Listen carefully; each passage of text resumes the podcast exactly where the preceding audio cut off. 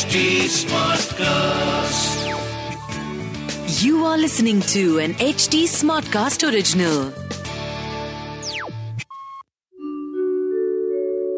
आप सुन रहे हैं विवेकानंद की वाणी सुनिए स्वामी विवेकानंद के अनमोल विचार और जानिए जीवन को एक नए दृष्टिकोण से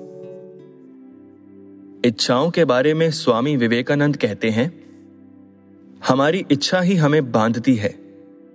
कर्मों का फल, चाहे अच्छा हो या बुरा, इच्छाओं से उत्पन्न होने वाले कर्मों का फल हमें भुगतना ही पड़ता है। इच्छा हमें दास बना देती है।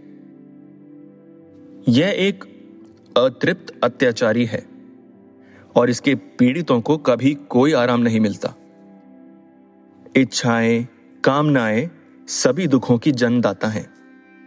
इच्छाएँ सफलता और असफलता के नियमों से बंधी होती हैं। ये इच्छाएँ ही हैं, जो जीवन में दुख और कष्ट लाती हैं। आप सुन रहे थे विवेकानंद की वाणी।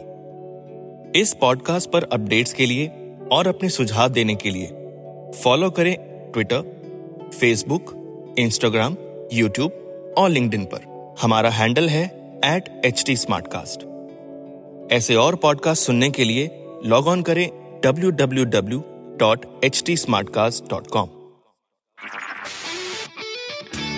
this was an H T Smartcast original